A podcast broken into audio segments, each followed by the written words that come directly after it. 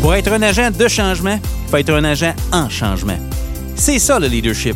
On se développe soi-même d'abord pour être en mesure d'avoir un impact positif sur les personnes autour de soi. Le système d'éducation, c'est du monde. Et tout le monde est un leader. Bonjour, je m'appelle Marius Bourgeois. Bienvenue à Tout le monde est un leader. Un podcast pour ceux et celles qui transforment l'éducation à leur façon. Aujourd'hui, j'ai le plaisir d'accueillir Maxime Pelcha, enseignant en sciences humaines au secondaire pendant 15 ans. Il est présentement stratège numérique chez Cadre 21. Il nous parle de l'importance de l'accompagnement et du travail d'équipe comme accélérateur de l'amélioration continue.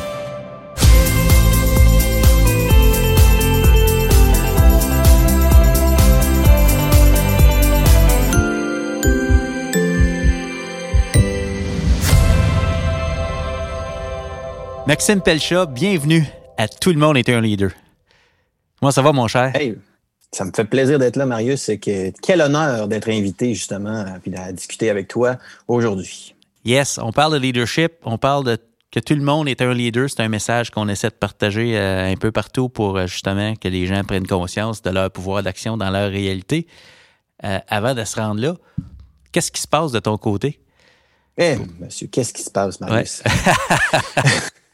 Tu me demandes ça en plus en, cet automne qui finalement euh, est très chaud. Oui. Euh, on, pensait que ce serait peut-être un automne où est-ce que les choses se placent tranquillement, puis finalement, ben, c'est ça. il y a une belle congestion, en tout cas du côté travail.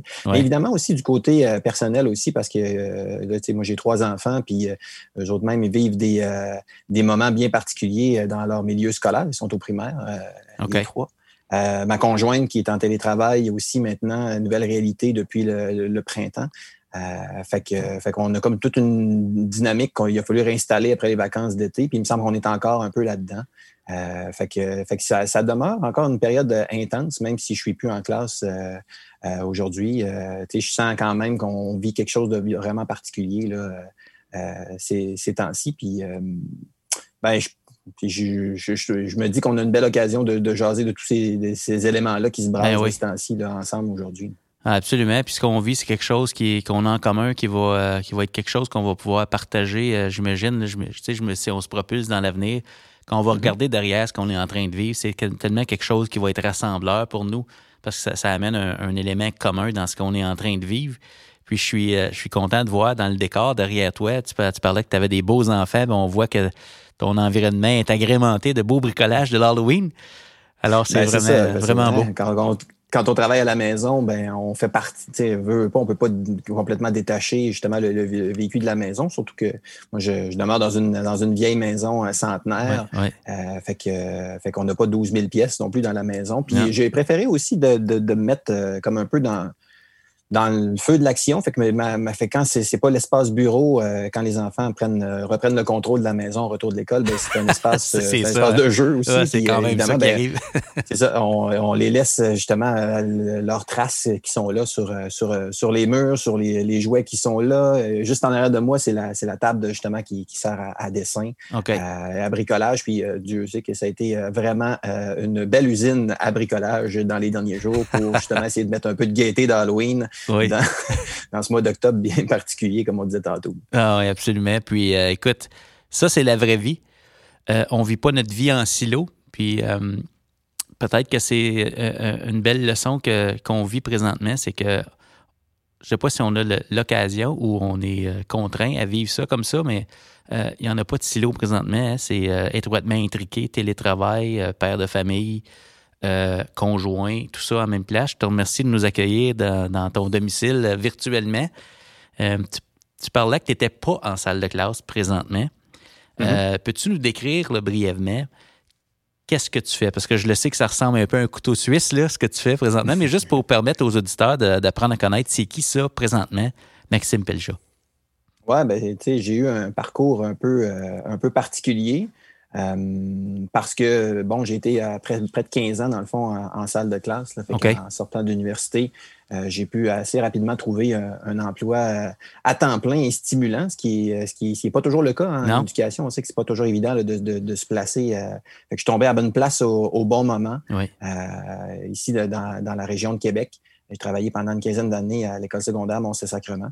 Et puis, euh, fait que j'étais, tu sais, je suis, je suis prof de sciences humaines de, de formation, puis j'ai pu vivre dans un milieu très stimulant euh, qui m'a permis d'ailleurs de, de, une grande liberté de créer, d'essayer des choses, des fois de me planter aussi d'ailleurs, mais, mais de vivre aussi des, des, grands, ouais, des grands succès, puis des, belles réalisations justement avec, avec les élèves. Fait que j'ai passé une bonne partie de mon temps justement dans, l'enseignement avec des cinquièmes secondaires qui étaient, qui étaient même à la sortie de, de l'université, mon, c'était mon euh, ma cible jusqu'à un certain point d'enseigner de, avec, les plus vieux, bien que je sais qu'il y en a qui, des fois, euh, que ça rebute un peu parce que, parce que ça amène d'autres défis, dans le fond, d'être avec, d'être avec, avec des plus vieux. mais moi, j'ai vraiment beaucoup apprécié ça. Puis d'ailleurs, en étant en sciences humaines à, la fin du secondaire, ça m'a permis notamment d'avoir, comme ici au Québec, un peu moins de pression, justement, de examen du ministère, contenu obligatoire, parce que là, dans le fond, côté sciences humaines, tout est, tout est réglé un peu sur ces préalables-là avec euh, le cours d'histoire de, secondaire 4 euh, et l'examen ministériel qui vient avec et et, tout ça. Fait que j'avais une grande liberté, j'ai pu créer des cours à option, puis j'ai essayé plein de choses. Ça m'a fait développer, je pense, euh, au final, ça m'a permis d'avoir un terrain pour développer plein de compétences comme complémentaires aux éléments justement de qu'on s'attend à, un enseignant. Euh, autant dans du parascolaire que dans des projets de classe. Puis c'est peut-être un peu comme ça que je me suis retrouvé là, en ce moment à travailler à temps plein depuis euh, deux ans maintenant avec le cadre 21. Euh, puis évidemment dans une dans une réalité totalement euh, nouvelle, c'est-à-dire d'être euh, d'être en télétravail moi depuis deux ans complètement. Ouais. Hein, fait que j'entame ma troisième année là, à temps plein avec l'équipe. Puis parce que les bureaux sont à Montréal, puis moi je, je suis à, Québec. Fait que ça m'a amené à me déplacer un petit peu euh, ponctuellement dans la période avant pandémie. Puis là, mhm. ben, aujourd'hui, ben, disons que j'avais déjà une expérience de télétravail euh, qui était là. Puis, euh, comme tu me demandais tantôt, ben, qu'est-ce qu'est-ce que je fais? Ben, je me retrouve à faire toutes sortes de choses. là, j'ai le, je porte le titre de stratège numérique en ce moment au 41. Puis c'est un, c'est un titre qui en englobe un peu parce que finalement, étant donné qu'on est une toute petite équipe, hein, on est on est nouvellement cinq, dans le fond, euh, dans, l'équipe, mais on était quatre pendant euh, les deux, les deux premières années à temps plein où que j'étais là. Okay. Puis, euh, on avait tout à faire, dans le fond, avec le cadre 21 qui venait de prendre un peu son envol, parce que le cadre 21, c'est assez jeune. Hein, ça, juste, ça, va fêter ses cinq ans officiellement en janvier prochain. OK. Euh, en janvier de, 2021. Euh, fait qu'il y a beaucoup de choses qui étaient à faire. Fait que moi, je me, ce qui était relatif à moi, c'était beaucoup des éléments pour faire connaître, faire euh, aider à, rayonner, dans le fond, l'offre de formation continue du cadre 21. puis c'est ce sujet-là, ça me, moi, ça m'anime depuis plusieurs années. C'est quelque chose que j'ai embrassé il, y a, il y a déjà un bon bout de temps dans ma dans, dans, dans, ma pratique parce que j'essayais un paquet d'affaires puis que ça me demandait d'être justement en mouvement un petit peu tout le temps. Euh, fait que, fait que c'est de fil en aiguille, justement, puis on pourra en parler peut-être en, plus en profondeur, mais le réseautage a été un élément incontournable pour sentir euh, euh, que ce que tu, ce qu'on, ce qu'on, les questions qu'on se pose, les projets qu'on veut mettre en place, qu'on n'est pas tout seul dans le fond, à, réfléchir à ces éléments-là, puis qu'il y a d'autres personnes qui peuvent nous aider à nous propulser en avant en justement en partageant qu'est-ce qu'ils font puis en parlant de leur réalité. Fait que le réseautage a été, euh, été pour moi quelque chose de bien important. Puis c'est en partie justement un peu grâce à ça que je me suis retrouvé à me faire proposer le défi de venir travailler à temps plein au cadre 21. Ben, c'est fantastique. Puis on, va revenir sur le réseau parce que ça c'est tellement important. Euh, dans notre développement personnel et professionnel, puis aussi dans, je te, je te dirais, l'amélioration continue de ce qui se fait en éducation. Euh, tu parlais que tu as été en salle de classe, des secondaires 5, tu es père de famille également. Mhm. Et nouvellement, j'ose dire, après deux ans, stratège, tu as peut-être une vision beaucoup plus globale de l'éducation dans ta chaise actuelle. Euh, j'ai le goût de te poser la question, euh, c'est quoi qui est important en éducation? Qu'est-ce qui compte dans, dans, ton vécu comme enseignant, dans ce que tu vois de tes enfants qui sont dans le système présentement? Puis avec ta vision globale de ce qu'on essaie de faire en développement professionnel à l'extérieur, euh, mhm. ben, sur le côté, j'ai le goût de dire, on n'est pas en classe, on essaie d'aider les gens qui le sont. Euh, qu'est-ce qui compte en éducation? À ton humble avis. Oui, c'est ça, parce que c'est une question qui est quand même assez large. On ah, ben, on partir dans plein de directions. Mais tu sais, quand, tu me dis ça, Marius, je, je pense tout de suite à la, au côté incontournable d'avoir une capacité d'adaptation qui est de plus en plus, euh, qui, qui fait de plus en plus partie du quotidien. C'est pas comme une affaire auquel on se pose une question une fois par année ou euh, une résolution qu'on se donne justement à, chaque, à chaque début de, nouvelle année. Mais euh, force est de constater que les derniers mois nous ont montré que euh, la capacité d'adaptation est, est, incontournable. Puis là, on pourrait penser justement, il y a Jacques Cool qui parle souvent là, justement d'être de se mettre dans une posture de mode bêta perpétuel, de sentir que ce qu'on fait peut toujours ultimement être amélioré, que si c'est si c'est bon, c'était bon pour ce moment-là, pour ce contexte-là, puis quand un nouveau contexte se présente, ben on, on, bâtit à partir de ce qu'on avait déjà. Je me souviens de Margarida Romero qui, hein, qui parlait de sa tolérance à l'ambiguïté, puis de sentir que il faut être alerte justement à ces, à ces différents éléments-là, puis de puis puis de, de, se dire que ça fait partie de la vie, ça nous met en position de résolution de problèmes, euh, mais que jusqu'à un certain point, que c'est un peu dans la nature d'évoluer en éducation que d'être justement dans cette posture-là parce qu'on travaille euh, avec, des, avec des êtres humains. Euh, donc, euh, dans ce cas-ci, avec des, avec des jeunes qui ont, besoin, qui ont, qui ont des besoins d'apprentissage et qui ont besoin d'être accompagnés sur toutes sortes de facettes. puis que ça, il y a plein, plein, plein, plein d'imprévisibles justement là-dedans. Puis qu'il faut être capable justement de se mettre dans cette posture-là, de, de, de, de s'adapter. Euh, puis, tu sais, mon expérience d'avoir travaillé plusieurs années en cinquième secondaire, cette adaptation-là était beaucoup tournée sur un accompagnement de jeunes qui se posent des questions. Là, je m'en vas-tu sur la bonne track, moi, là, après le secondaire? Là, je, je, je, suis bien aligné. Euh, euh, c'est-tu vraiment ce que je veux faire ou c'est ce que mes parents me poussent à faire? Est-ce que c'est ce que c'est ce que tu sais, on, on, me dit que j'ai ce profil-là, c'est-tu vraiment ça? Euh, Ça, j'ai eu j'ai apprécié énormément, dans le fond, de, de faire ça, mais ça, ça, remet, ça nous remet beaucoup en, des fois même en, question sur, sur le modèle de l'école, sur le ah système scolaire en général, sur des attentes comme sociales qui sont bâties à travers les années. Monsieur, ça, j'en ai parlé longtemps, souvent avec mes, mes, cinquièmes secondaires là-dessus. Puis je présume que ça doit être encore plus vrai en ce moment pour ceux qui sont en salle de classe avec des cinquièmes secondaires, en ce moment qui ont vécu euh, l'année passée une, année particulière enfin, qui, ont, un vécu totalement euh, bouleversé un peu depuis, le, depuis le début de l'année avec les nouvelles conditions là, qui, qui sont là, puis qui peuvent se poser la question, je m'en vais où dans le futur, moi, là, avec ça? Là? Fait, que, je pense que être euh, évoluer en, en éducation, c'est d'être conscient qu'on a un rôle à jouer dans toute cette nécessité de, de s'adapter dans le fond, à toutes les situations qui, se présentent à, nous. Absolument. Donc, dans, le fond, ce que tu es en train de dire, c'est que on agit sur beaucoup plus que la matière scolaire qu'on est amené à transmettre à nos, élèves. On est là pour accompagner parce qu'il y, y, a un après notre cours. Il y a, dans ton cas, il y a un après secondaire 5. Puis euh, on les a pas longtemps, ces jeunes-là. Donc, on essaie d'agir là-dessus. Je trouve ça vraiment euh, intéressant de voir euh, ta vision de cette chose-là. Puis là, mhm. euh, il y a une question qui me vient en tête. J'essaie, moi, j'essaie de faire le lien. Tes stratèges numériques, tu parles d'accompagner des jeunes de secondaire 5, puis ça peut être des jeunes de secondaire en général. Euh, est-ce que tu as vu des choses, est-ce que tu as entendu des choses de ton réseau, parce que notre réseau nous nourrit? Euh, est-ce que tu as vu des choses qu'on peut faire en éducation pour accompagner les jeunes vers l'aspect numérique de leur réalité qui est tellement on n'a pas vécu ça, nous autres. C'était pas là. Puis même comme adulte, moi j'ai 46 ans, puis c'est une dimension qui, me demande de gérer consciemment la place qu'occupe le numérique dans ma vie personnelle et professionnelle, au-delà d'être stratégique, tu sais, juste de pouvoir faire sa vie, puis pas sentir qu'on est au service de la techno, mais y a-t-il des choses que tu as vues qu'on pourrait faire avec des jeunes euh, de cet âge-là, tu sais, qui sont en train de de s'entreprendre, puis de, de, prévoir ce qu'ils vont faire dans la vie? Comment on les accompagne avec mm-hmm. l'aspect numérique de leur réalité?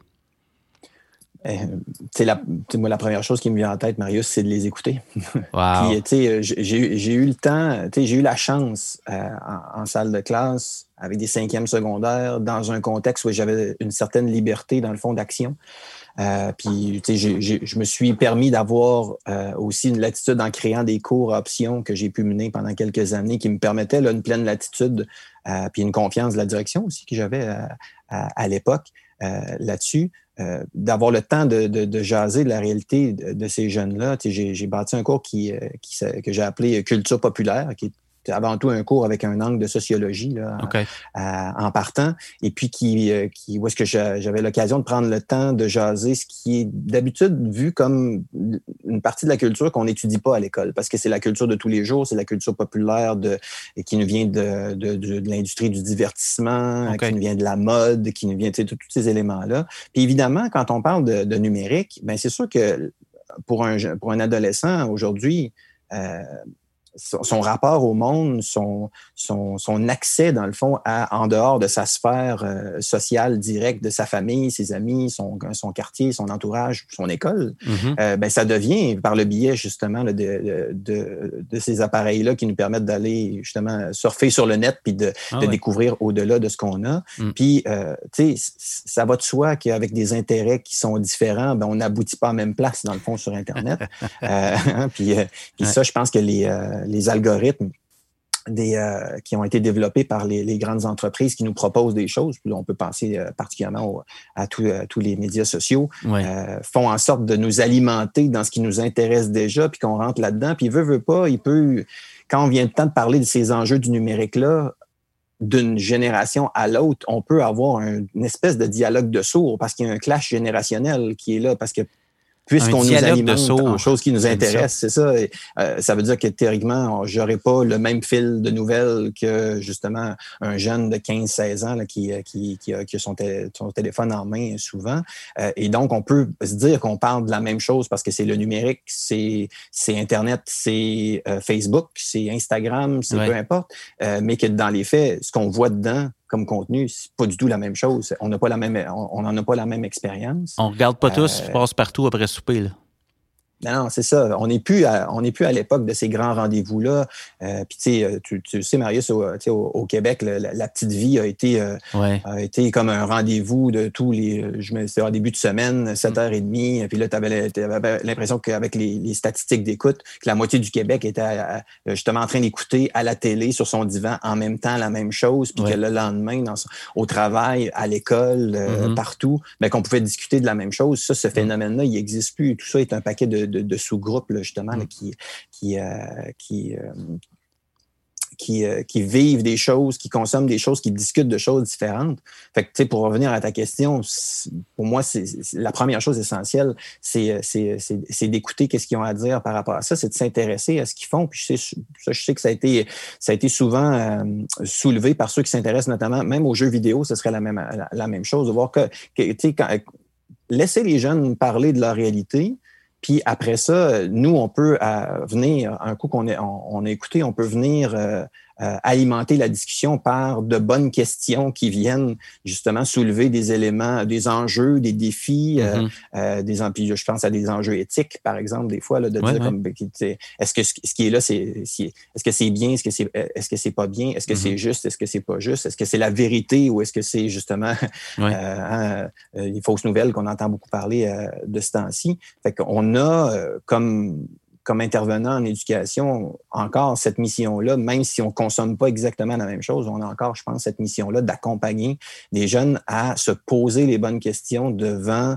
ces contenus qui sont, euh, qui sont accessibles et qui, qui, nous arrivent justement euh, via le numérique parce que parce que c'est pas parce que tu as un appareil dans les mains depuis très longtemps que tu surtout pas un appareil très polyvalent comme par exemple un téléphone euh, intelligent qui fait toutes sortes de choses, qui donne accès à toutes sortes de choses, que par défaut, tu sais bien l'utiliser, que tu vas te poser les questions adéquates à chaque fois qu'il y a des choses qui se sont présentées. Puis, tu sais, tous les enjeux qu'on a en ce moment sur justement euh, les fausses nouvelles, à la désinformation, mm. à tous ces éléments-là. Je pense que clairement, l'école peut venir jouer un rôle. Il y a un rôle qui est parental aussi, puis là, je le vis avec, avec mes jeunes enfants qui commencent tranquillement à, à s'initier justement au, monde numérique, puis de voir de bien les, les accompagner là-dedans. Puis ça commence assez tôt, justement, de faire poser les bonnes questions, euh, que ce soit justement de, de, de, comment bien converser avec quelqu'un via une, application de messagerie ou euh, euh, comment justement faire attention à nos recherches dans YouTube, mm-hmm. tous ces éléments-là.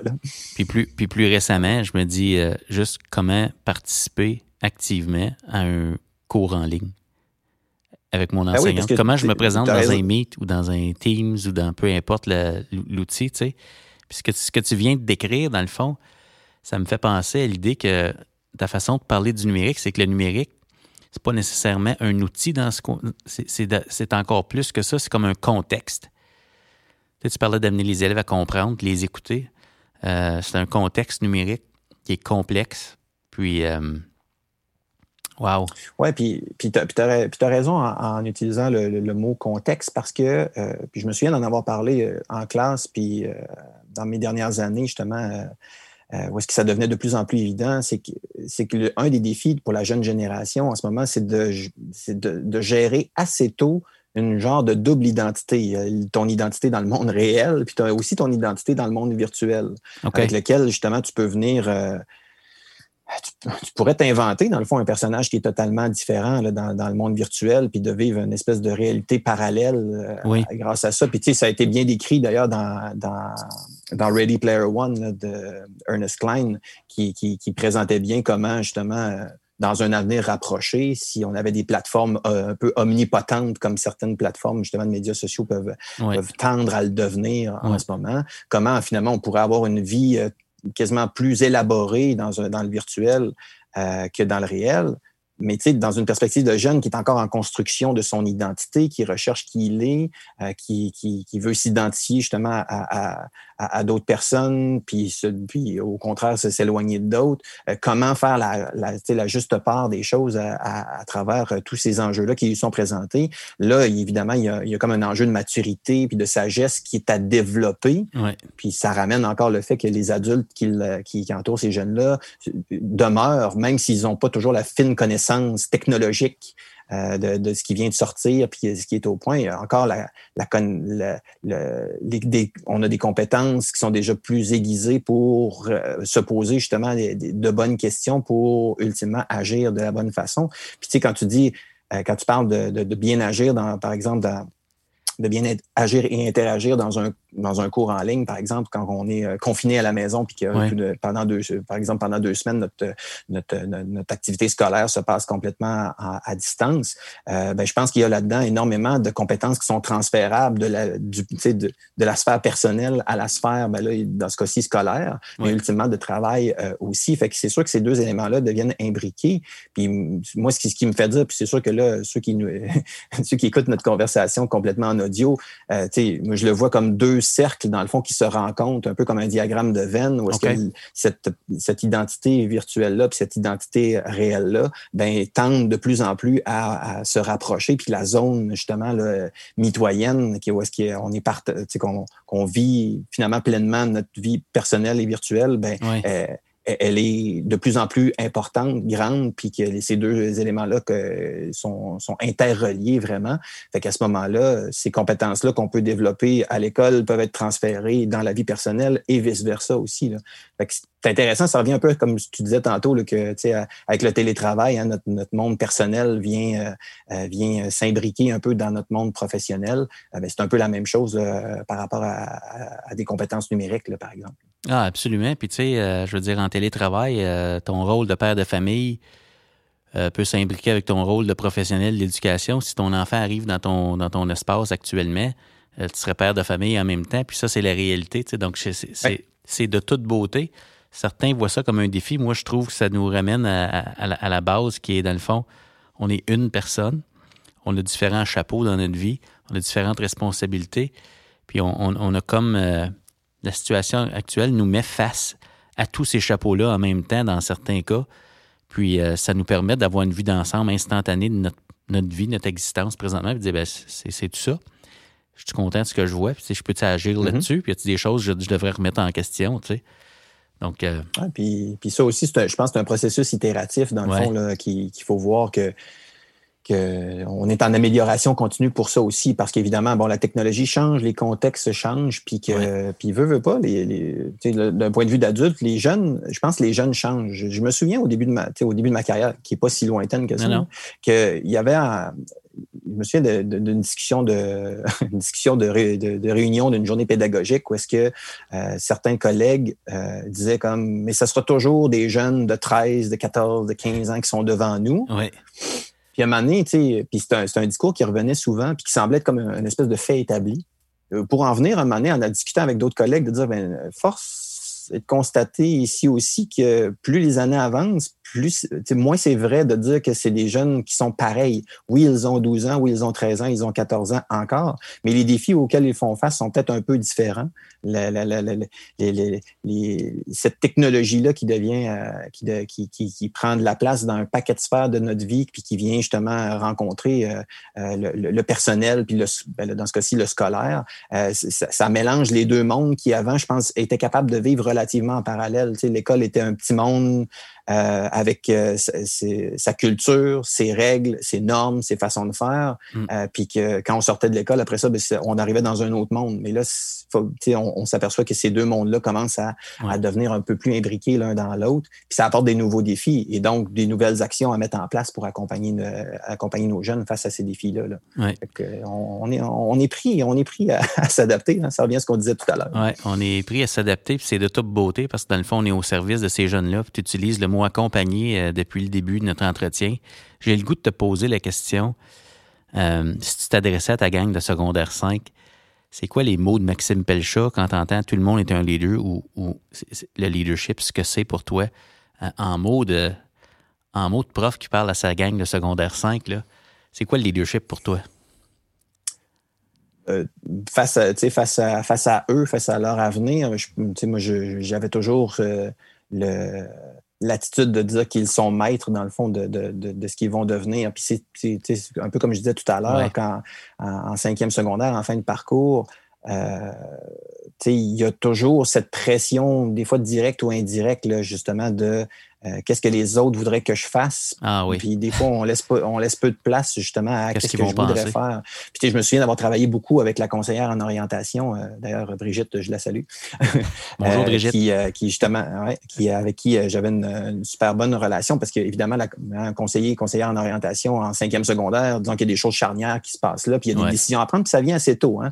Déjà à l'automne, il faut se mettre déjà dans... On vient à peine de commencer l'année, qu'il y a déjà, bon, il faut prendre des décisions sur la suite des choses. Mm-hmm. tu,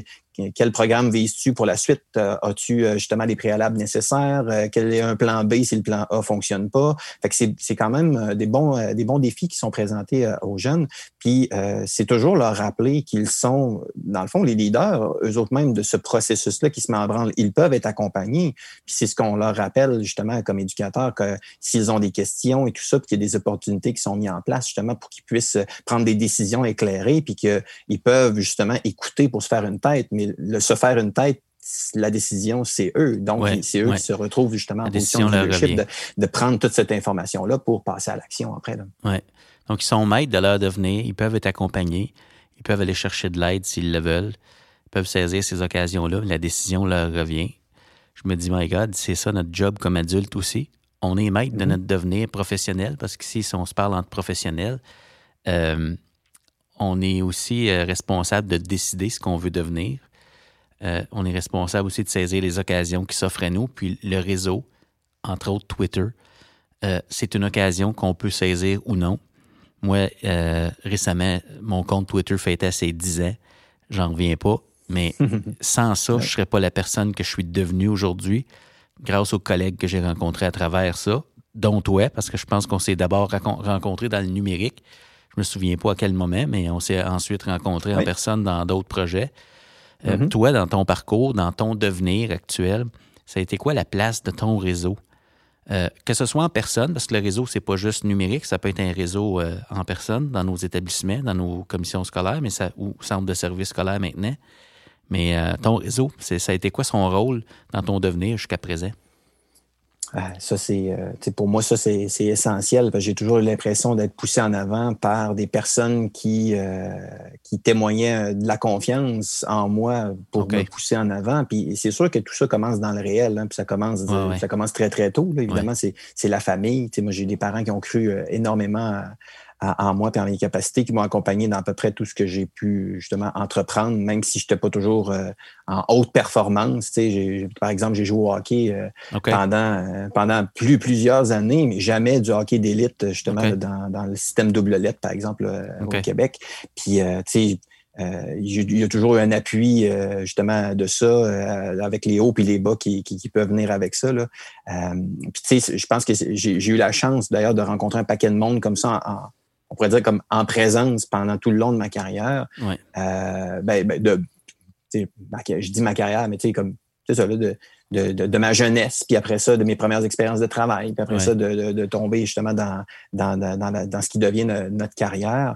Euh, puis, euh, puis effectivement, ça commence comme dans le milieu du travail, ça commence avec euh, un, un, un, réseau de, de, collègues qui deviennent des amis par, évidemment par affinité au, au début, par des projets communs, par de l'entraide. puis tu sais, pour moi, mon, je me souviens encore la la première journée que j'ai commencé euh, dans, mon école en, 2004, à, l'époque, euh, première journée, première réunion du matin, là, au mois d'août, euh, euh, tu es un peu déboussolé, complètement submergé d'informations ah parce que c'est un nouveau milieu, tu connais pas toute la culture encore, puis il faut que tu avales ça. Puis la première réunion, on, souhaite la bienvenue, mais on veut déjà mettre les choses en branle, puis hein, on y va. Puis je présume que tu sais de quoi je parle, Marius, toi qui étais même en position de direction, puis qui, sais, faut, on débute de façon bienveillante, mais euh, mais il faut que faut que ça roule parce qu'il y a pas, on n'a pas des pédagogiques à n'en plus finir dans les jours qui, qui suivent avant d'accueillir les élèves. Puis tu sais, je me souviens encore d'être à mon bureau à la fin d'avant-midi, un peu comme un peu euh, saturé d'informations, puis de, voir euh, justement un, collègue, euh, Benoît, que je, que je salue là aussi, qui, vient cogner à la porte puis qui dit Hey, salut, si jamais tu as des questions, tu ne te gênes pas, hein, tu viens me voir, puis ça va me faire plaisir de, t'aider. Puis hmm. tu sais, un réseau, un réseau professionnel, ça commence par des actions comme ça, puis que ça se tisse, puis que c'est quelqu'un qui te tend la main pour t'amener justement dans euh, plus euh, plus concrètement dans l'équipe, ça fait toute la différence. Puis je pense que si on se projette dans parce que tu parlais de Twitter tantôt, si on se projette dans le virtuel, il y a exactement ce même genre de phénomène-là qui peut se passer aussi. Puis euh, j'ai eu moi aussi la chance via Twitter. Puis là, moi, ça remonte, tu vois, un petit peu, un petit peu moins longtemps. Là. Moi, c'était en 2000 14 là, que j'ai commencé à interagir plus activement là, euh, dans, dans, Twitter puis de voir que des fois, ça prend juste une personne, une personne qui semble comme reconnue, tu, quand, on commence à, à, suivre un peu qu'est-ce qui se discute sur certains sujets qui nous intéressent, dans ce cas-ci, c'est l'éducation, puis de voir que tout d'un coup, quelqu'un qui a de l'air suivi, qui, qui a l'air de notoriété, te fait, tu sais, comme réagit à quelque chose que tu as, que as, fait, que, que as partagé, que tu as ah commenté. Euh, qui, qui, des fois, ça commence juste par un petit j'aime, hein, dans le fond, sur euh, quelque chose qui a été publié, puis que ça devient comme, ça propulse en avant. Euh, pour moi, ce, ce, réseautage-là peut être très, très riche parce que veut, veut pas quand on. Surtout quand on, est en mode on défriche, on essaye, euh, il y a toujours une, incertitude qui plane, puis d'avoir un, un comme un, genre de d'écho qui te dit comme oui, c'est intéressant, tu as, l'air d'aller dans la bonne direction. C'est pas toujours dit avec comme ces mots-là. Non. Euh, mais, euh, mais on le prend comme, ça. exact, on le prend comme ça, puis, ça, puis ça nous conforte, ça nous propulse en avant, puis ça, ça nous amène à continuer euh, justement à, puis à, persévérer. Absolument. On, a comme l'impression parfois, peut-être en personne, quand on vit une même formation, on jase avec nos collègues, puis on se rend compte qu'on se pose les mêmes questions, on se dit Ah, je suis pas fou. Puis similaire, de façon similaire. Dans Twitter, on, parle des mêmes choses, on partage notre vécu, les gens réagissent. On se dit, ah ben, je suis pas fou, euh, je suis pas le seul à penser ça, ou les gens peuvent peut-être considérer que mon vécu a de la valeur. Puis euh, ça nous propulse, comme tu dis, parce que ça, nous donne le goût d'y retourner. Quand on vit des interactions professionnelles comme ça, qui sont positives, on a le goût d'y retourner, c'est certain. On est comme fait pour ça. L'être humain, t'enseignais de l'univers social, donc on s'entend. là. Donc, euh, non, ça, ça, se comprend. Tu vois, tu, me fais penser, Marius, que je, pense, on tombe dans une deuxième étape à un moment donné dans, cette intégration de, ce réseautage-là, puis notamment c'est sûr qu'on le vit en présence dans son milieu aussi. dans le virtuel, des fois, c'est un petit peu plus dur parce que, comme on disait tantôt, les algorithmes, des fois, nous, attirent à nous présenter juste ce qu'on aime déjà. Ou, Parce que les calculs algorithmiques, bien qu'ils soient complexes, puis des fois même un peu, même pas mal secrets jusqu'à un certain point, euh, on comprend de façon générale qu'on nous pousse énormément à aller vers des contenus qui sont susceptibles de nous intéresser par défaut. Mais le réseautage peut permettre aussi de mettre en lumière des fois des idées, des points de vue, des angles auxquels on n'aurait pas pensé, qu'on n'aurait pas été justement euh, euh confronté. Euh, peut-être que ce soit dans son milieu ou, euh, ou, euh, ou, à propos de certaines stratégies, à propos de certains enjeux, puis qu'à ce moment-là, ça nous fait aussi cheminer pour voir des situations, des problématiques sous un sous un autre angle, puis que ça peut nous propulser en avant aussi, parce que des fois quand on, quand on est euh, juste à regarder un, un, élément d'un seul d'un seul point de vue, ben peut-être qu'on occulte aussi une autre partie de la de la réalité auquel on, on est on n'est pas on n'est pas confronté naturellement puis juste d'en prendre conscience ça peut nous aider à mieux voir à mieux comprendre puis ultimement à prendre des meilleures décisions aussi ah, absolument. On a des angles morts tout le monde puis c'est certain mm-hmm. que après dix ans euh, dans un réseau comme ça moi ce que je constate c'est que peu importe le, le niveau d'expérience des gens qui sont là dans le numérique ou en éducation ça vaut la peine de partager son vécu ses questionnements ces expérimentations. Tu parlais que tu expérimentais à un certain stade. Puis euh, c'est un peu ça. Puis depuis, depuis que j'ai découvert les bienfaits que moi j'en retire de, ce réseau-là, chaque fois que je fais une conférence, j'invite les gens à se créer un compte Twitter parce que je leur dis si vous n'êtes pas là, on ne peut pas apprendre de vous. Puis c'est un petit peu le même, la, même approche que j'ai quand je partage des billets de blog. Puis maintenant, avec le podcast, c'est que je me dis, OK, peut-être que c'est pas tout le monde qui va peut-être que les gens vont s'ouvrir un compte Twitter. C'est pas tout le monde qui va commencer à écrire des billets de blog. Fait que je me suis dit, un podcast, peut-être que ça peut donner une voix à des gens qui, qui prendraient peut-être pas le temps de d'étoffer autour d'une thématique leur réflexion. Puis il n'y a pas de mal à ça, mais ça a tellement aidé mon propre développement. Je me dis, il faut qu'on rende ça disponible d'une certaine façon. Tu parlais tantôt de ton rôle de stratège numérique. Tu veux euh, diffuser des messages, euh, répandre certaines, une certaine vision, certains, euh, certaines opportunités pour les gens qui vous suivent. Mais c'est un petit peu dans le même sens. ce qu'on fait, ce qu'on est en train de faire ensemble aujourd'hui, c'est qu'on on est en train de rendre disponible un petit peu une partie de notre vécu en espérant que ça puisse aider quelqu'un à aller encore plus loin dans sa pratique. Donc, c'est un peu ça l'esprit du réseau. On prend, puis on donne, puis on avance. Effectivement. Puis, tu sais, dans, dans, dans, une perspective, surtout en ce moment où est-ce que là, il y a beaucoup de choses qui se brassent. Ouais. On a l'impression qu'il y a beaucoup à faire. Que, tu sais, j'en ai parlé avec quelques conseillers pédagogiques qui, dans leur milieu en ce moment, ont été, euh, ont été sollicités pour comme quasiment inventer une, quasiment une école une école en ligne jusqu'à un certain point, ouais, euh, qui va servir, qui va clairement servir comme à court terme, mais on sent très bien que ça va servir à long terme aussi. Mais que là, il y a comme une grosse pression là, qui, est faite là-dessus, puis qui plane toujours l'enjeu de se dire comme oh ok dans mon milieu on me demande ça, bon ben go je commence par où, puis là on dépense beaucoup de temps pour euh, justement se creuser la tête sur euh, idéation, faire un peu d'idéation sur ok qu'est-ce qu'on pourrait faire, puis essayer de découvrir comment le faire, puis de mettre énormément de temps là-dedans, alors qu'on peut voir qu'une des vertus dans le fond du, du réseautage, c'est de s'apercevoir que un, des fois tu peux poser une question puis qu'on va te répondre, puis que la, réponse, peut-être, c'est quelqu'un que tu connais pas personnellement, euh, mais quelqu'un qui fait partie de la discussion. Puis on sait que les groupes Facebook sont très forts, justement, là, pour, pour, pouvoir permettre euh, ce genre de choses-là. Euh, puis de sentir qu'on peut bénéficier de l'expérience des autres pour, justement, aller plus loin, puis de dire comme, OK, je suis pas obligé de partir à zéro. Il y a déjà quelqu'un, justement, qui a planché là-dessus, qui a fait peut-être, justement, essai-erreur, puis que je peux bénéficier de cette expérience-là. Puis après ça, prendre ça, et non pas comme prendre ça, puis essayer de l'intégrer de force dans mon milieu, mais plutôt prendre ça puis m'inspirer pour après ça le recontextualiser dans mon milieu puis de repartir justement euh, avec quelque chose qui est bien bien en, phase avec les besoins de mon milieu. Puis tous ceux qui sont en je pense ceux qui sont en en position de, ben, de leadership puis d'accompagnement particulièrement dans ces jours-ci euh, peuvent, comme ils, trouvent un, peuvent y trouver vraiment une plus-value à aller puiser dans ce qui a déjà été euh, partagé dans le réseau, puis qu'on en est juste plus fort. Parce qu'après ça, si tu repartages, euh, probablement que euh, peut-être directement ou indirectement, tu, vas aider quelqu'un d'autre, dans le fond, qui, va pouvoir se propulser aussi dans, son milieu.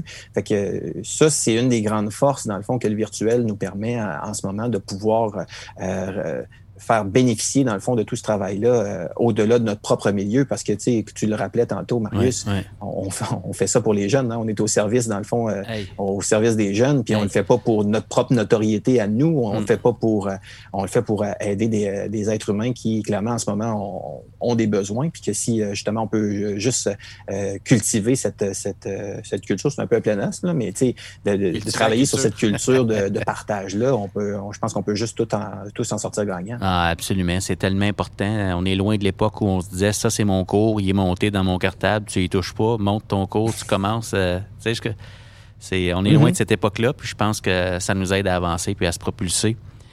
Euh, j'ai le goût de parler de Claire, parce que Claire, euh, Claire c'est un événement au Nouveau-Brunswick qui, depuis plus de dix ans, nous amène à voir les choses autrement, voir l'éducation autrement. Puis, ah, c'est absolument. Hein. Puis tu as eu la chance euh, en janvier dernier, je crois, de faire une session Ignite. Puis j'ai vraiment aimé ton approche parce que tu as, comme. Tu parlé d'éducation, mais en partant de ton vécu comme parent. Puis euh, sans te demander de nous refaire ton Ignite, là. Euh, remarque, ça va vite un Ignite. Oui, remarque, ça va. Peut-être que ça serait plus court de le refaire. Tu sais. Non, mais euh, peux-tu nous parler un peu de ça, ton expérience en tant que parent, puis avec tes enfants, puis les liens que tu faisais avec le monde de l'éducation? J'ai tellement trouvé ça intéressant, ta perspective.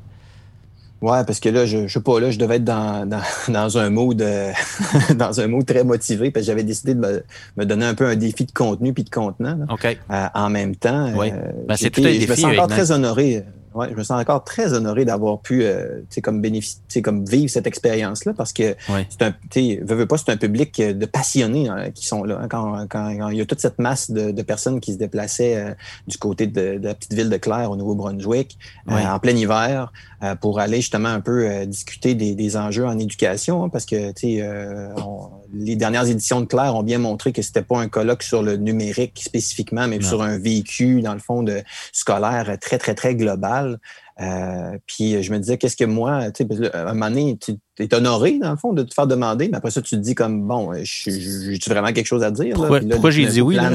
c'est ça, le plan de syndrome de l'imposteur. ah oui. Euh, puis euh, après ça, c'est juste de trouver, dans le fond, le, bon filon. Puis j'ai décidé d'exploiter un peu cet élément-là. c'est parce qu'il y a, y, a, tellement de, parallèles à faire entre justement le travail qu'on fait en éducation peu importe le rôle qu'on a, puis le travail qu'on fait, euh, le travail de tous les jours qu'on fait de tous les instants avec les, parents. Puis euh, dans mon cas, euh, mon plus jeune, Julien, a, le diabète de type 1. Donc, un diagnostic qui est arrivé très, très tôt. Là. Il avait à peine, il, avait, il venait d'avoir 18 mois. Là, OK. Oh, mon Dieu, OK. Oui, c'est ça. Puis, euh, puis tu sais, c'est pas, euh, ça, ça, devient une condition euh, particulière. Julien peut justement penser avoir une vie extrêmement normale. Puis comme je dis souvent, Julien devient, est devenu condamné à avoir une vie d'autonomie et de, et, et, de responsabilité très tôt, dans le fond, pour pouvoir bien vivre justement avec, ah, cette condition physique-là, qui lui demande, dans le fond, de monitorer euh, de monitorer comment ça va, euh, sa glycémie à, presque à tous les instants de la journée jusqu'à un certain point. Puis, de ce côté-là, on n'embarquera pas là-dedans, mais la technologie euh, est de plus en plus aidante, puis c'est assez fou qu'est-ce qui, qu'est-ce qui peut être fait de ce côté-là. Mais évidemment, comme parent, de sentir que là, on avait à être en monitoring constant des, du bien-être physique de son enfant, c'est un, un, bon challenge en soi. fait que ma conjointe et moi, on a eu un, comme un... Sans, même parler, sans même parler de la charge émotive fleksible. Mhm. comme parent. Oui, ben c'est ça. c'est sûr que c'est un choc quand on, s'aperçoit de, la charge qui va venir avec parce qu'on ne peut pas s'attendre à ce qu'un jeune de 18 mois soit autonome justement avec ça parce qu'il y, a des, y a des signes qui sont justement qui, sont euh, carrément physiques à l'intérieur qu'on peut juste souvent voir de l'extérieur quand il est un peu comme tard, un peu finalement pour venir, euh, pour venir donner un coup, un coup de pouce euh, justement à la nature qui a une petite défaillance. puis, puis dans le fond, c'est là, c'est de dire, OK, ben il faut se, faut se mettre en position un peu de, comme de leadership. Là, clairement, là, pour, pour que ça aille bien à, tous les jours, il faut se mettre dans une position d'action, euh, de prévention, euh, puis de, de, voir venir justement le plus possible. Puis ça, ça a demandé comme de, de, s'approprier des nouvelles connaissances, euh, développer des nouvelles compétences. D'ailleurs, by the way, ça a changé notre façon de manger même à la maison parce qu'il faut porter une attention particulière euh, là-dessus pour euh, justement bien faire l'adéquation entre ce qui, est, ce, qui ce qui rentre puis ce qui est accompagné justement d'insuline qui n'est pas produite naturellement là, par le corps avec le diabète de type 1. Oui. fait que c'est beaucoup d'apprentissage, mais après ça, ça devient de l'apprentissage de tout son entourage. C'est le retour à la garderie, c'est après ça de, de pouvoir continuer à vivre des activités avec grand-maman, grand-papa, mamie d'un côté, euh, les, cousins, tout ça, euh, qui et sont là Puis après ça, c'est l'entrée à l'école, puis il faut accompagner le personnel scolaire. Fait que ça, ça,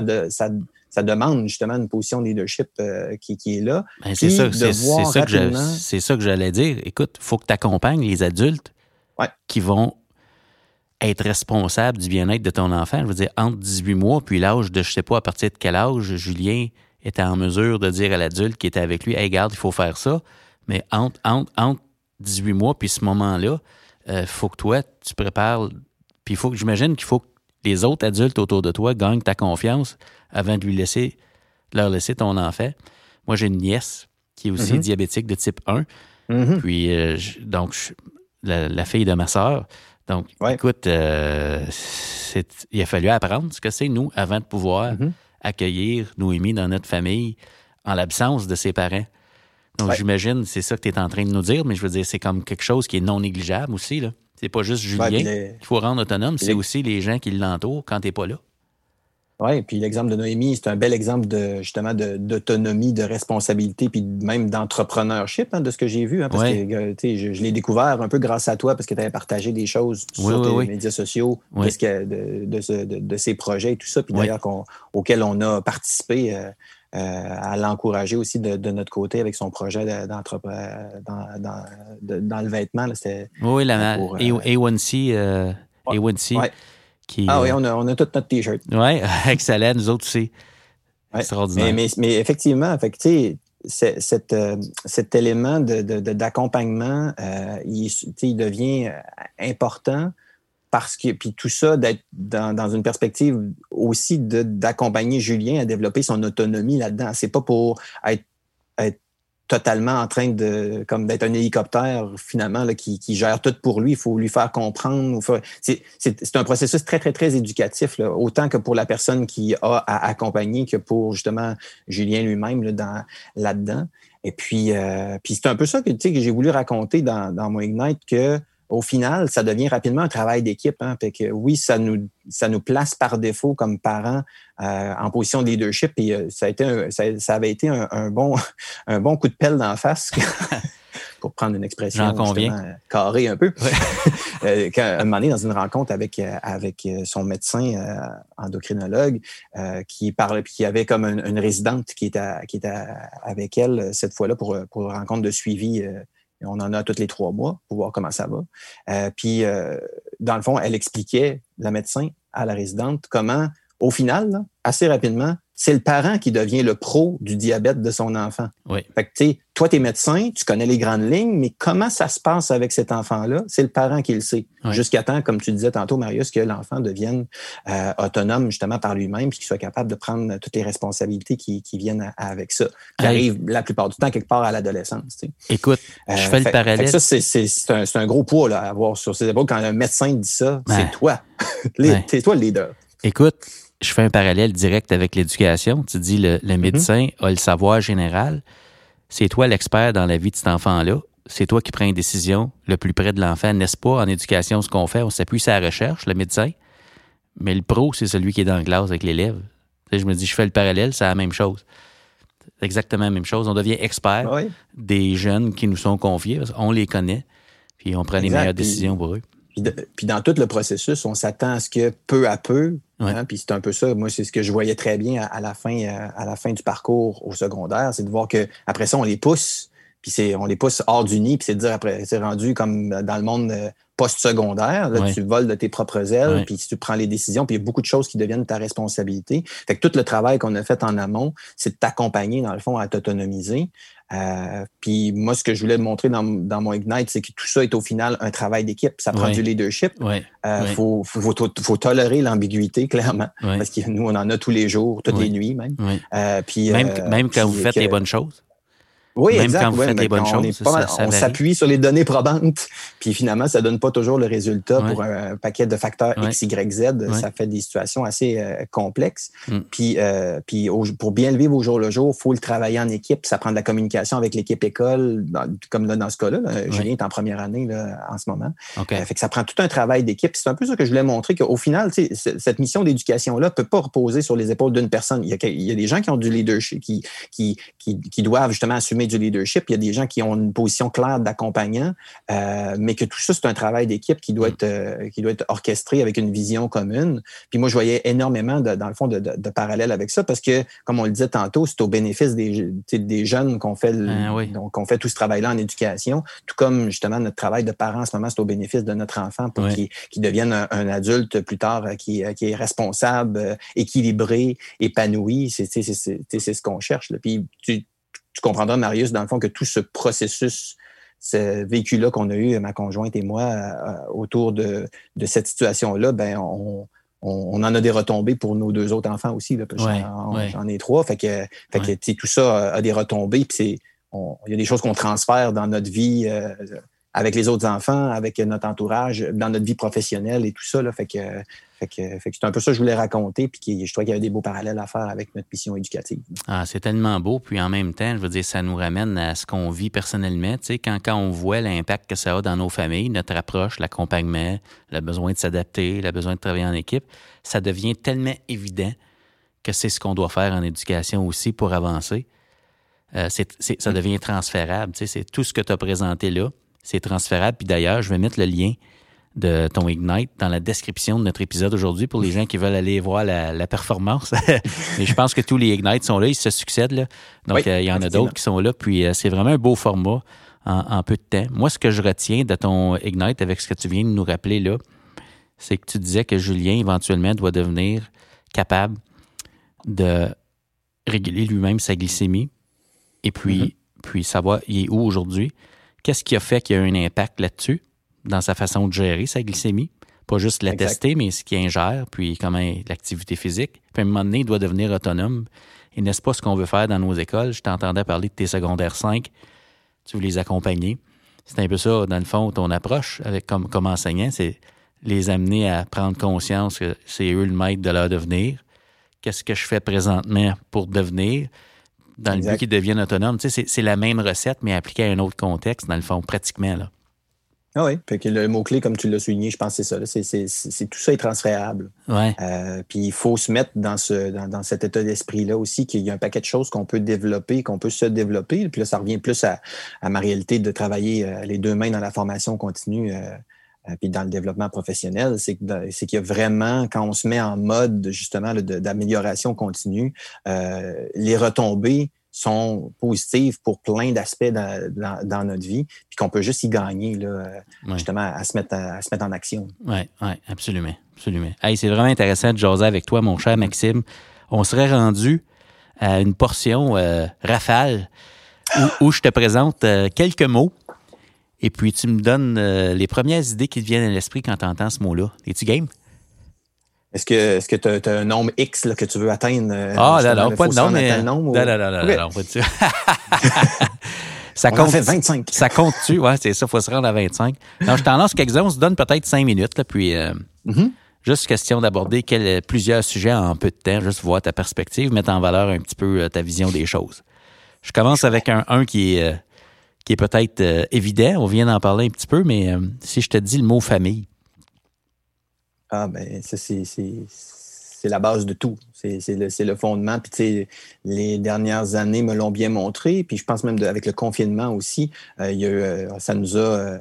Euh, ça nous a tout apporté justement à, revenir dans le fond à, la cellule familiale, puis, puis, même justement avec la famille élargie, de se dire que tout d'un coup ça devient essentiel de prendre des nouvelles de, des grands-parents en se faisant euh, une visio, euh, puis de, s'organiser des soupers autour de ça. Il y a des nouveaux rituels qui sont qui, sont qui ont émané de ça. Je pourrais parler du trip de la fondue qui vient de partir ici dans la famille. Euh, puis que tout d'un coup, on se dit, ben, ça sent beaucoup dans la maison, mais de toute façon, il n'y a personne qui vient. Sentons la fondue. la question qui tue, chinoise ou bourguignonne? Euh, ici, on est plus chinoise. On est plus fondue chinoise. Là, puis il va dire la sauce rosée. Ah, oui. Il s'en prend, il s'en prend en quantité industrielle. Vive les petits pots de sauce canton. euh, pédagogie. Euh, mais dans le fond, c'est la base de tout. Puis, en même temps, je dois avouer que j'ai un intérêt nouveau qui, qui, qui, qui, se tourne vers un peu comme l'andragogie par, ma, justement ma situation en, formation continue. Puis j'aimerais ça peut-être en apprendre un petit peu plus de ce côté-là, parce qu'évidemment, théoriquement, la pédagogie s'adresse particulièrement à, la façon d'apprendre comme des, des, des, enfants comment on peut les accompagner justement comme ça. Puis, tu sais, là, je vois que comme toute la portion d'andragogie, comment les adultes apprennent. Mm-hmm. Évidemment, il y a des similitudes euh, là-dedans. Puis, je sais que même en éducation, on a tendance à utiliser pédagogie pour un peu comme les deux contextes, que ce soit comme un jeune qui apprend ou que ce soit un adulte qui apprend. Mais, euh, mais, mais, mais c'est ça, ce côté-là de comment l'adulte apprend dans une situation où est-ce qu'il a peut-être été sur le pilote automatique pendant un petit bout de temps, puis que là, par la force des choses, comme ce qui se passe dans, dans les derniers mois, euh, que le contexte, lui, le, le pousse, hein, donc des contraintes extérieures le poussent vraiment à changer puis à être obligé d'apprendre quelles sont justement la réalité. Fait que c'est quelque chose qui m'intéresse particulièrement, ce, nouveau volet-là. Ah, c'est fantastique. Euh, je te lance une référence. Malcolm Knowles, K-N-E-W-L-E-S, c'est quand même une belle référence là-dessus. L'andragogie. Parent que Beyoncé Knowles? Non, c'est non. Ça, c'était un autre contexte. Mais il y a des transferts, j'en suis sûr. Ah, peut-être. Je continue. Euh, en lien avec ce que vous faites à Cadre 21, l'idée de la reconnaissance. Oui, ben, puis je pense que c'est une idée qui dépasse même le, le, le cadre 21. C'est sûr qu'au cadre 21, on, l'a mis au cœur du, modèle où est-ce qu'on se dit comme il faut qu'il y ait une certaine forme de reconnaissance pour ces pas-là qui sont faits, pour cette, cette mise en action-là qu'un enseignant ou n'importe quel membre du personnel, dans le fond, dans, dans, dans, une école, quand il se met en action, qu'il y a une reconnaissance qui est faite, puis qu'on sait que que ça va être un sujet chaud dans les prochains mois, probablement l'année, euh, peut-être l'année de 2021, euh, ça va être un sujet qui va être abordé beaucoup, là, de savoir quelle reconnaissance qu'on peut faire concrètement. Est-ce que maintenant on est rendu à un point où est-ce que euh, le développement professionnel, la formation continue doit être reconnu officiellement comme une tâche? Incontournable et essentiel dans sa pratique, parce que là, c'est comme quelque chose qui est un peu implicite. Puis on sent le besoin tout d'un coup, puis je pense que, comme on le disait encore tantôt, le contexte dernièrement le pousse encore, qu'il faut justement peut-être le, systématiser un peu euh, pour le rendre explicite que cette reconnaissance-là euh, pourrait être apportée, puis qu'en même temps que ça a une portée sur la valorisation de la profession, parce que ça aussi c'est un autre enjeu justement qu'on, qu'on, parle beaucoup là, à, travers tout ça. C'était on vit des on vit une, période bien particulière, puis qui, est bouillonnante, puis qui est stimulante jusqu'à un certain point. On peut, moi j'essaie de le voir du côté du verre à moitié plein, ah non pas du verre à moitié vide. Ah, écoute, tu me rejoins. Élève en difficulté ou à besoin particulier. Ouais, ben, ben oui, c'est ça. Puis je, sens ta nuance. Puis tu sais, euh, euh, mes enfants vont dans une école avec, qui, avec un milieu qui est très, très, très, très, très diversifié euh, là-dessus. Puis des élèves en difficulté, il y en a beaucoup. Puis je sais que l'équipe école a été énormément essayer d'être très sensible, dans le fond, au fait des élèves en difficulté, euh, dans le contexte des où est-ce que l'école a été arrêtée pendant un bout de temps, qu'il y en a un bout qui s'est passé en ligne, que le retour s'est fait euh, progressif, que là ils planent toujours le, fait de peut-être retourner à la maison pour un petit bout de temps d'enseignement à distance. Euh, puis je sens que les élèves en difficulté ont besoin d'être d'autant plus accompagnés là, puis que ça nous demande de développer là clairement de nouvelles stratégies pour pouvoir mieux les accompagner. Puis moi, je, ça, j'en suis convaincu, Marius, ça passe par le travail d'équipe. Ça peut pas être une job qui est faite en silo. Ce travail-là doit être fait en équipe avec une, des intervenants qui ont euh, justement des, des, forces complémentaires qui peuvent venir justement encadrer ça. Fait que c'est sûr que l'école en silo, le prof, sa porte fermée euh, pendant dix mois, euh, puis qui vit tout seul en parallèle, cette réalité-là est, est, clairement en voie de disparition, euh, puis que le travail d'équipe, justement, doit, doit se faire. Puis bon, c'est, évidemment, ça, ça amène des enjeux de leadership. Hein. Ça va de soi. Absolument. Puis je dirais que le travail d'équipe, c'est pas quelque chose qui se délègue. ne peut pas dire aux autres, travailler en équipe, vous autres. exact. c'est ça, c'est le leader, les accompagnants, les acteurs de terrain, les services complémentaires qui sont autour. C'est ça, mm. c'est vraiment c'est une synergie qu'il faut qu'il faut qu'ils se mettent en branle dans tous les milieux. Mm. Une bonne série sur Netflix? ben là, euh, là, en ce moment, euh, j'en aurais plein. Sincèrement, il y en a qui sont de formules documentaires, puis je me dis, j'aurais pu aller jusque-là. J'ai écouté la, dernière qui, touche sur l'histoire des jeux vidéo, là, qui, est vraiment, qui est vraiment intéressante. C'est mon côté culture pop en moi. Là. OK. Et euh, puis tu vois, puis là, la, celle que je suis en ce moment, parce que je viens de découvrir qu'il y avait une deuxième saison, je n'avais pas compris, c'est Cobra Kai. Oui, oui, oui. comme un peu la suite de, Karate Kid. Oui, oui. Euh, Miyagi. Oui, ben oui. Puis, tu sais, veut, veut pas, on ramène, puis c'est super intéressant de voir qu'on ramène, puis ça a été le cas aussi dans un peu dans Stranger Things aussi. Euh, on ramène des éléments des années 80 à aujourd'hui. Puis j'ai l'impression qu'il y a des. ça pourrait faire office d'un autre podcast, sincèrement, Marius. mais j'ai l'impression qu'il y a des similitudes entre certaines inquiétudes planantes euh, puis des enjeux qui étaient dans les années 80 et puis qui reviennent, dans le fond, aujourd'hui pour, pour, carrément d'autres raisons, mais qui, euh, qui nous quasiment qui nous forcent un besoin, ben, d'une part, d'utiliser la nostalgie pour faire vendre l'écoute de nouvelles séries. Puis je, je, plaide coupable, ça va de soi. Euh, mais je sais, je vois. Il doit y avoir des stratèges marketing là, en arrière de ça.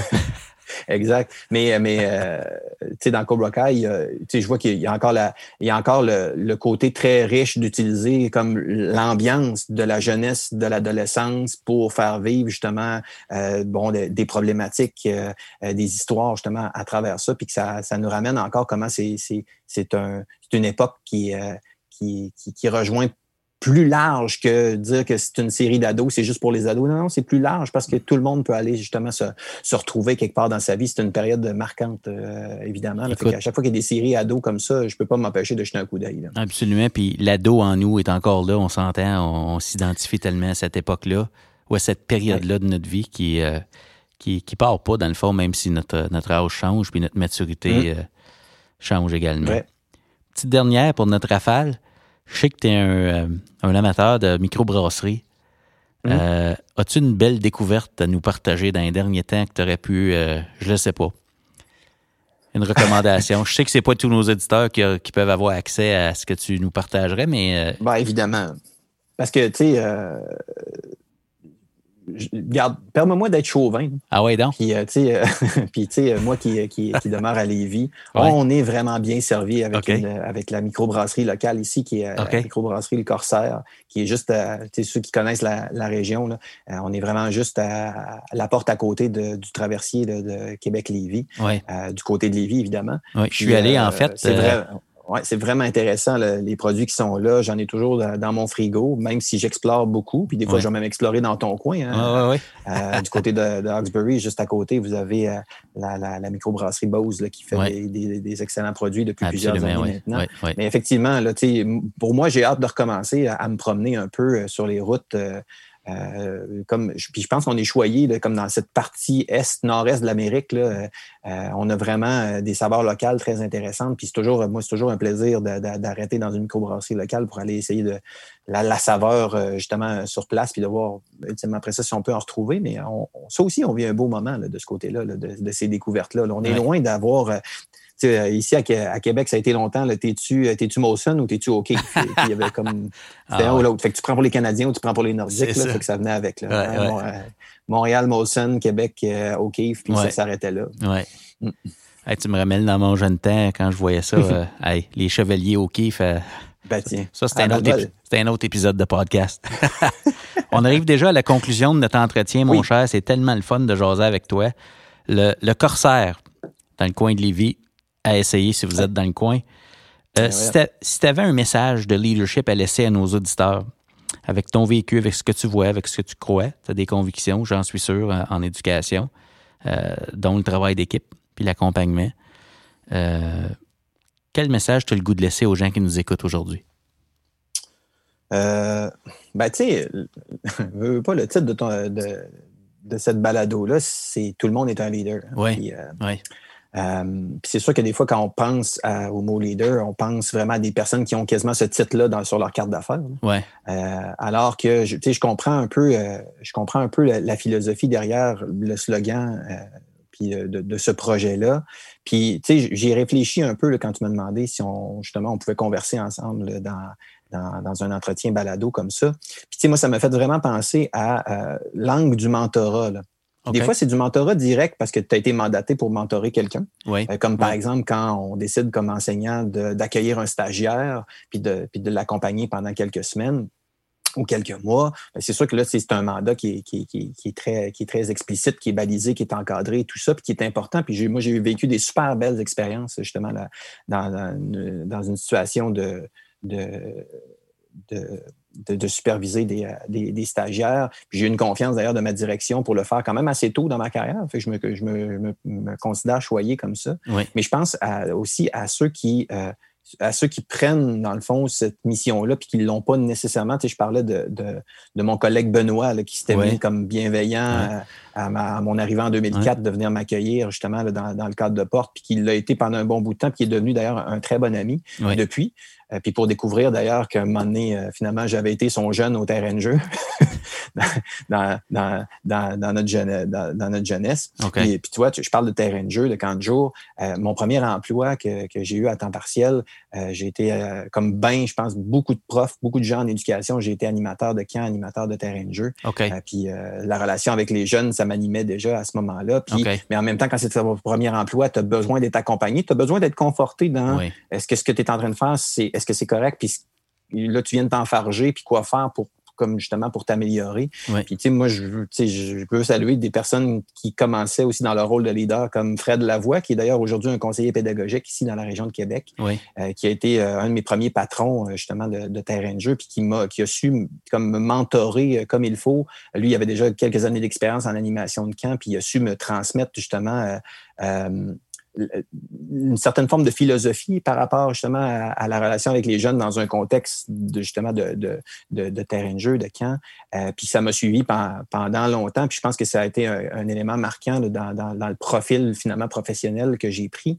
Euh, puis tu sais, comme je te disais en, début d'entretien, j'ai eu la chance d'en rencontrer plusieurs, des personnes comme ça qui euh, directement, que ce soit que ce soit comme, c'est ça, mon, mon, premier directeur qui m'a engagé euh, euh, au Mont-Saint-Sacrement, qui, qui, est Jean de Relais, qui m'a, qui m'a fait confiance alors qu'il me connaissait pas, qui se basait sur une référence qu'il avait eue, puis qui rapidement, il m'a, euh, qui, qui m'a laissé de la latitude justement pour essayer des nouveaux projets. Puis ça, c'est fantastique, ça, de, de mm-hmm. sentir que, que, le leader que tu as en arrière de toi te fait confiance, puis qui, qui ça donne des ailes.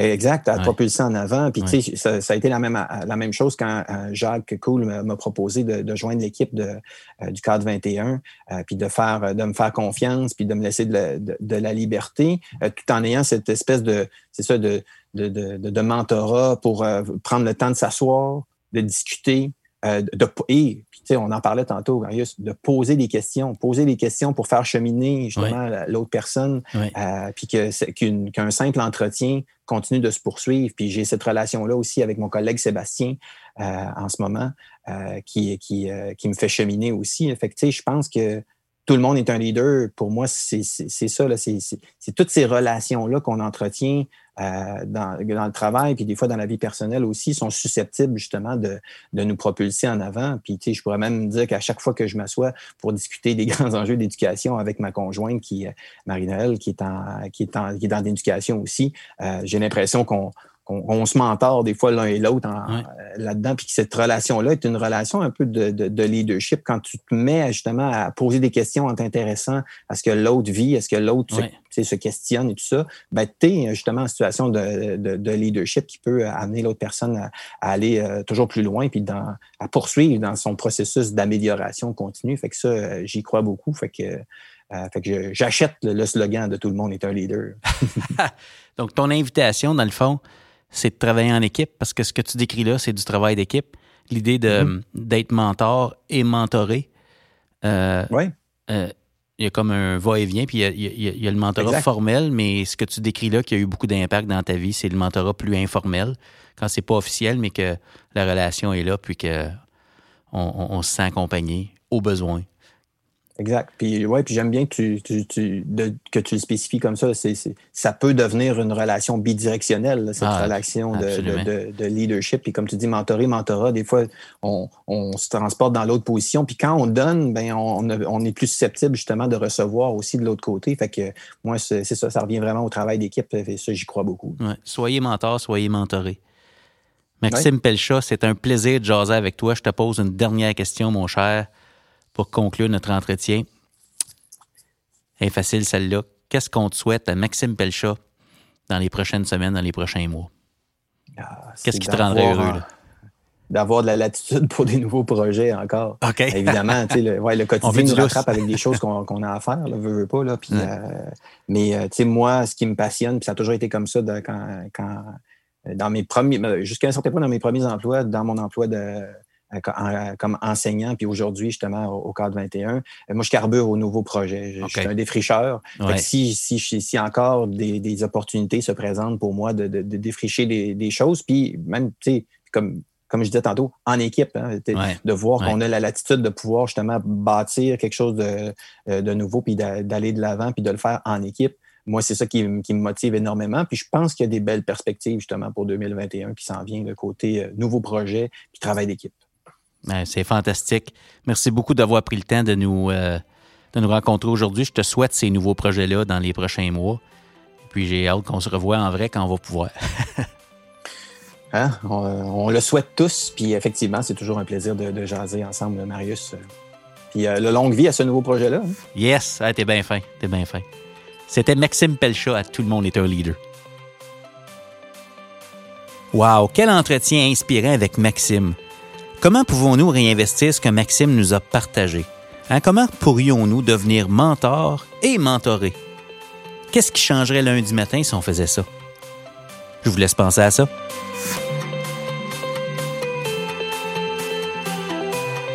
Le podcast Tout le monde est un leader est disponible sur SoundCloud, Spotify, iTunes et Google Podcast. Le podcast est également disponible sur YouTube, donc je vous invite à vous y abonner. Je vous invite également à suivre Tout le monde est un leader, le blog, sur esquadedu.ca, barre oblique, blog. J'y partage mes réflexions pour influencer la transformation de l'éducation. Et finalement, le T-shirt Tout le monde est un leader est disponible dans notre boutique au esquadedu.ca, barre oblique, boutique. Le T-shirt, c'est une invitation à modeler à votre façon ce qu'il représente. Portez-le fièrement. Le changement en éducation, c'est une occasion d'accomplir ensemble des choses extraordinaires. Tout ce qui est requis pour transformer l'éducation se trouve déjà dans nos écoles. Rappelez-vous, le système d'éducation, c'est du monde, et tout le monde est un leader.